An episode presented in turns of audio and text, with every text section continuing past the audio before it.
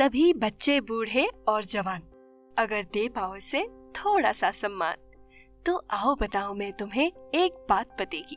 तो चलिए, शुरू करते ये एक छोटी सी फैमिली की कहानी है, जिसमें हस्बैंड वाइफ उनका एक बेटा और बूढ़े दादाजी रहते थे। दादाजी की उम्र हो चुकी थी, इसलिए वो बेड पर ही रहते थे। वो जब भी परिवार में बैठकर कुछ बात करना चाहते थे तो उनका बेटा उन्हें हमेशा चुप करवा देता था।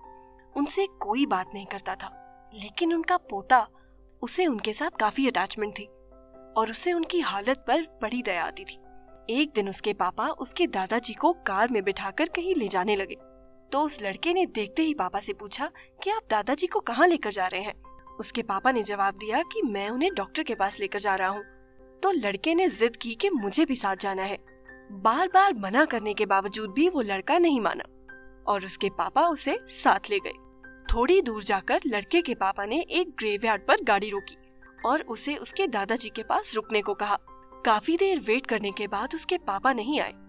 तो उसने जाकर देखा कि वो एक गड्ढा खोद रहे हैं। उसने पूछा कि, पापा, आप ये क्या कर रहे हैं? तो उसके पापा ने जवाब दिया कि, मैं ये गड्ढा तुम्हारे दादाजी के लिए खोद रहा हूँ। अब तुम्हारे दादाजी बूढ़े हो चुके हैं और जल्दी ही मरने वाले हैं। अब उनकी ज़िंदगी ज़्यादा नहीं बची है। तो हमने डिसाइड किया है कि हम उन्हें दफना देंगे। ये सुनकर लड़के ने जवाब दिया कि ठीक है पापा, आपका गड्ढा जब हो जाएगा तो ये औज़ार मुझे दे देना। मैं भी एक गड्ढा खोदूँगा। पापा ने हैरानी से पूछा, किस लिए? तो उस लड़के ने जवाब दिया, आपके लिए पापा, जब आप भी बूढ़े हो जाओगे और मेरे किसी काम के नहीं रहोगे तो मैं आपको यहीं आकर दफना दूँगा।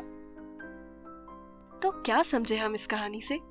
शायद मुझे कहने की ज़रूरत भी नहीं, लेकिन फिर भी कुछ तो कहना है। तो अपने बुज़ुर्गों के साथ वैसा ही व्यवहार कीजिए जैसा आप अपने बच्चों से एक्सपेक्ट करते हैं, नहीं?